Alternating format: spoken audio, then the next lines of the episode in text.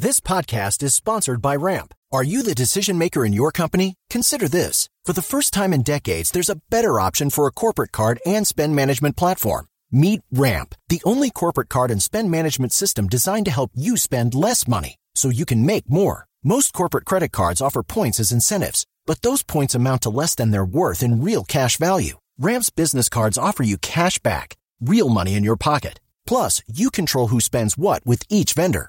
And Ramp software collects and verifies receipts automatically, which means you'll stop wasteful spending and close your books in hours instead of days. Businesses that use Ramp add up to 5% to their bottom line the first year.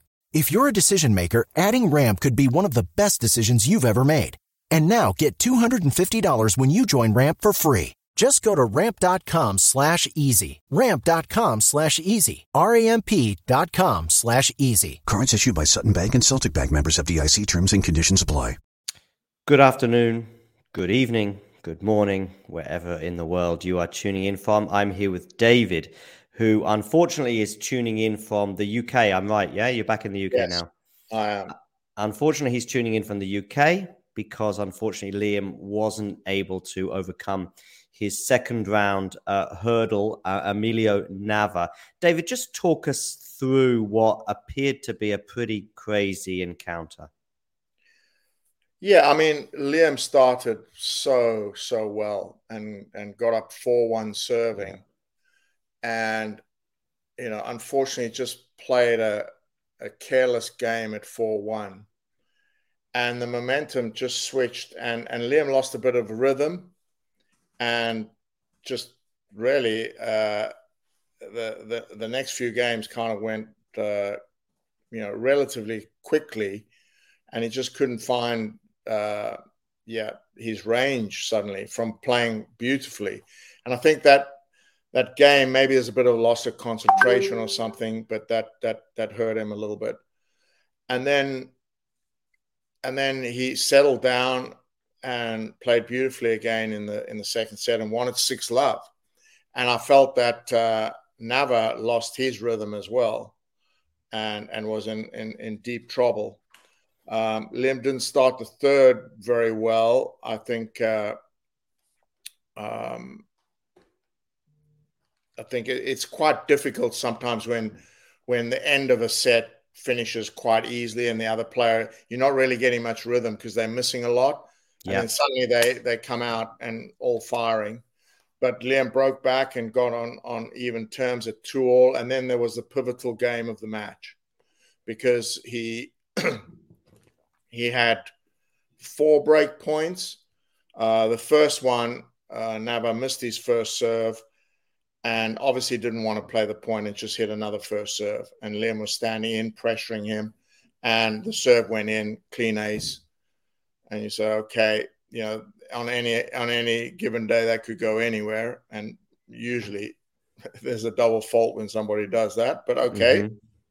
Uh, the next break point that Liam had, um, he hit a decent return off a off a good first serve, and uh, and Nava ran round and and hit a forehand again as hard as he could, pretty much, and it in into out and actually cleaned the line.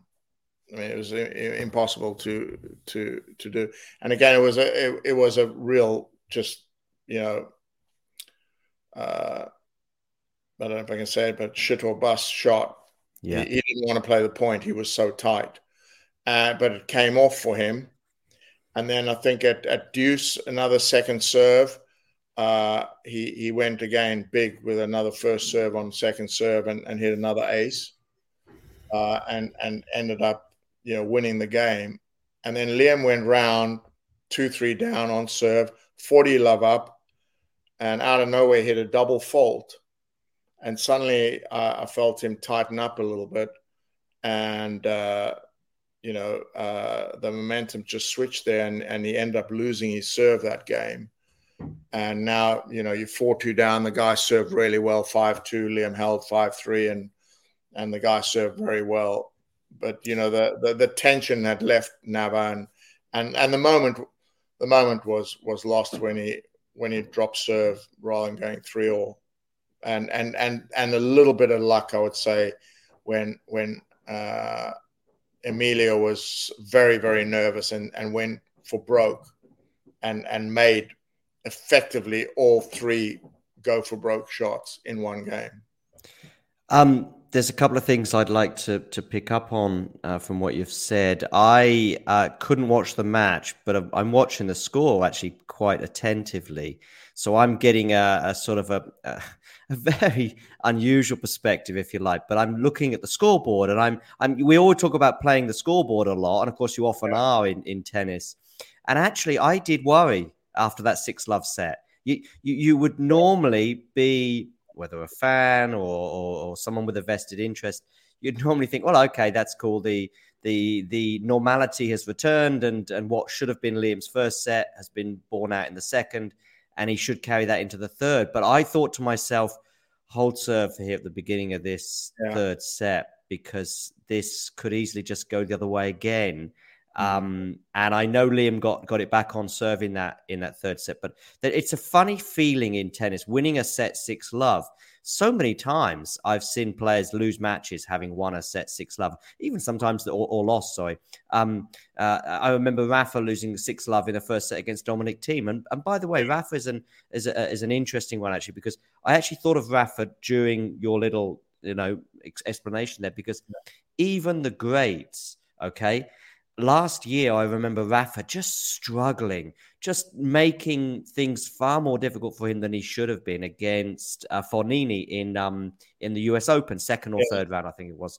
And I, there was some words from Carlos Moya, which I think sometimes as a player, professional, or otherwise, you can forget he's struggling too. You're kind of so busy thinking about your own scenario and how you're struggling to get things done and and and sometimes you're, you're too busy worrying about your own travails to think oh oh maybe he's having a few issues too and he's probably a bit nervous. And that can sometimes make you feel a bit more relaxed. I don't know if any of that rings true david. No very true. Uh, i mean i think 6-love and 6-1 are very dangerous scores because it's it's not normal. The, the the margin between the two players is actually very close. Yeah so when when when a set runs away like six love, you know, for or against, um, definitely the person that that loses that set six love is going to regroup and and you know um, get their get the head and really make a big push early in the third or whatever second set to to turn it around. And and it's sometimes quite hard to stop that sudden what I spoke about change in in in in their level. And and you know i think it's it's always a very dangerous score which is what you said. Uh, and and it's and it's totally true because it's not a realistic score. You know liam's not going to beat nava six love in a set very often. And mm-hmm. and and the other way around as well. It just it would be very very rare. And and so when it happens it's it's against the the reality of how close the players are, and and usually that that gets restored. And it's you know it's very seldom you'll see a match that goes you know six love six one you know or, or whatever when you're talking about two players that are a very similar level.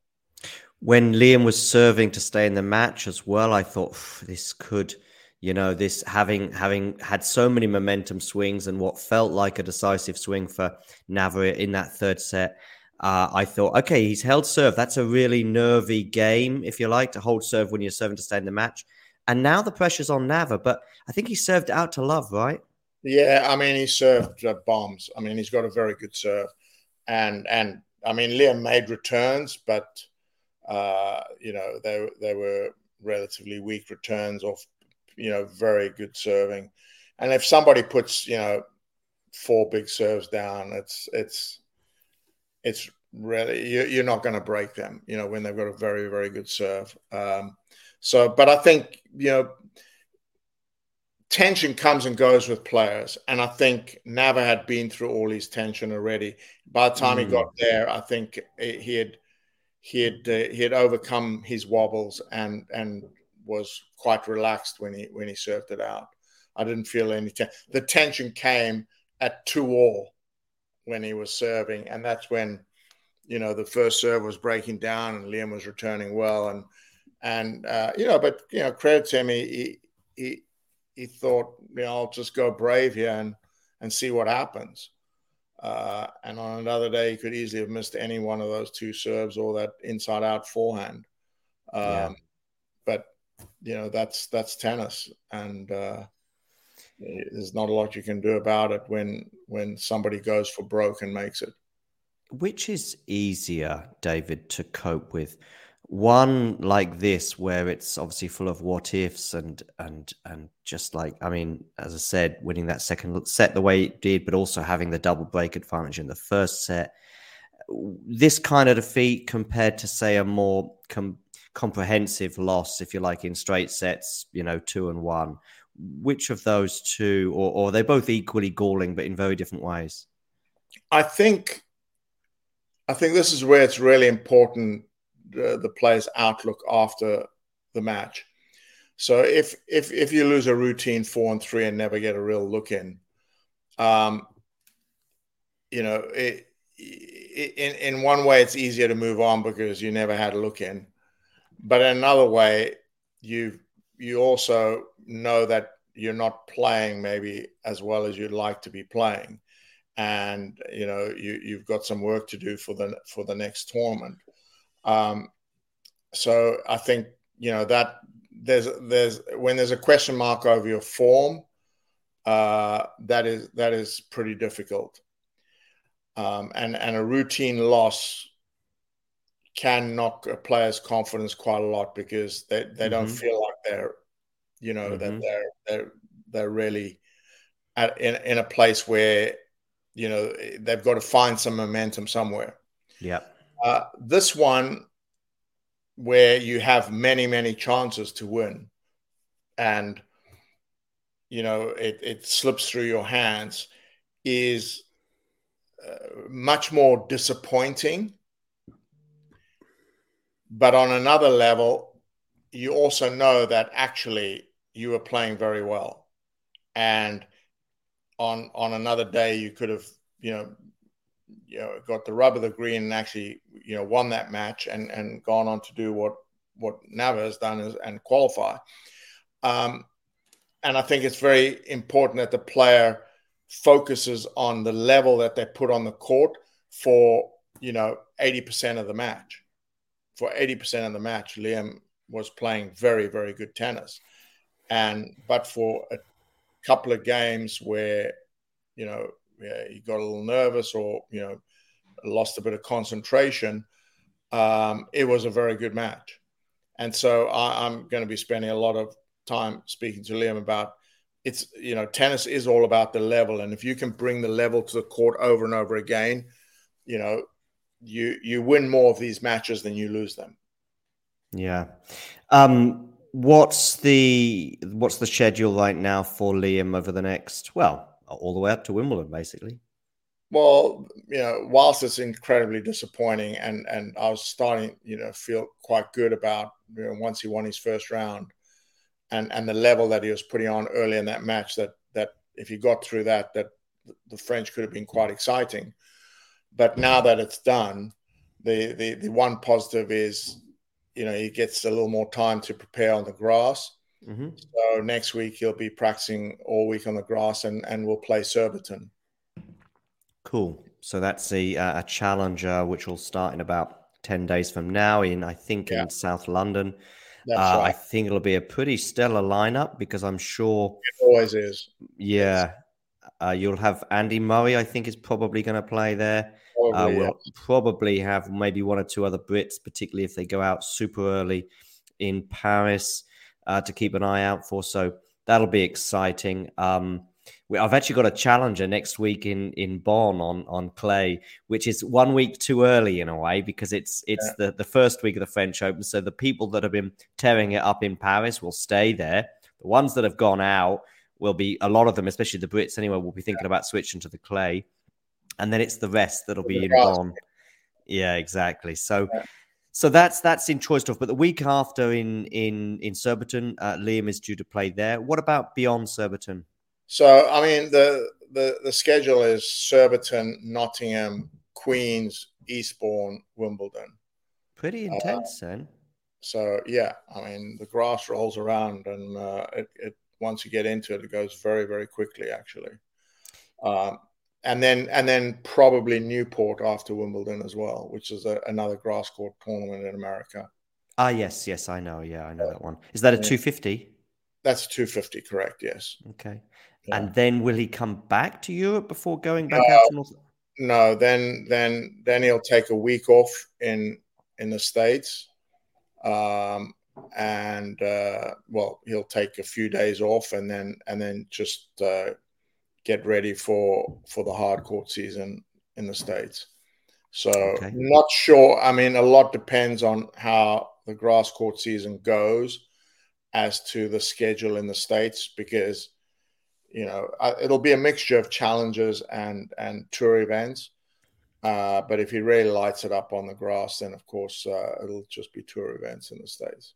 Yeah, right. Which would be which would be cool. And fingers crossed. He. What would be a, a, a cut for the U.S. Open qualifying, or is that pretty comfortable? Or oh, U.S. Open qualifying is very comfortable. No, I mean the, the, the goal is to try and make U.S. Open main draw. Yeah. Oh, yeah. really? Okay. So what would his ranking have to be for that? Uh, more or less. More or less. I'd say 108 might do it. Okay. 108 probably. And his current ranking is about 120 something. Well, eh, I'm not sure. I think it's about 130. Sports Social Podcast Network.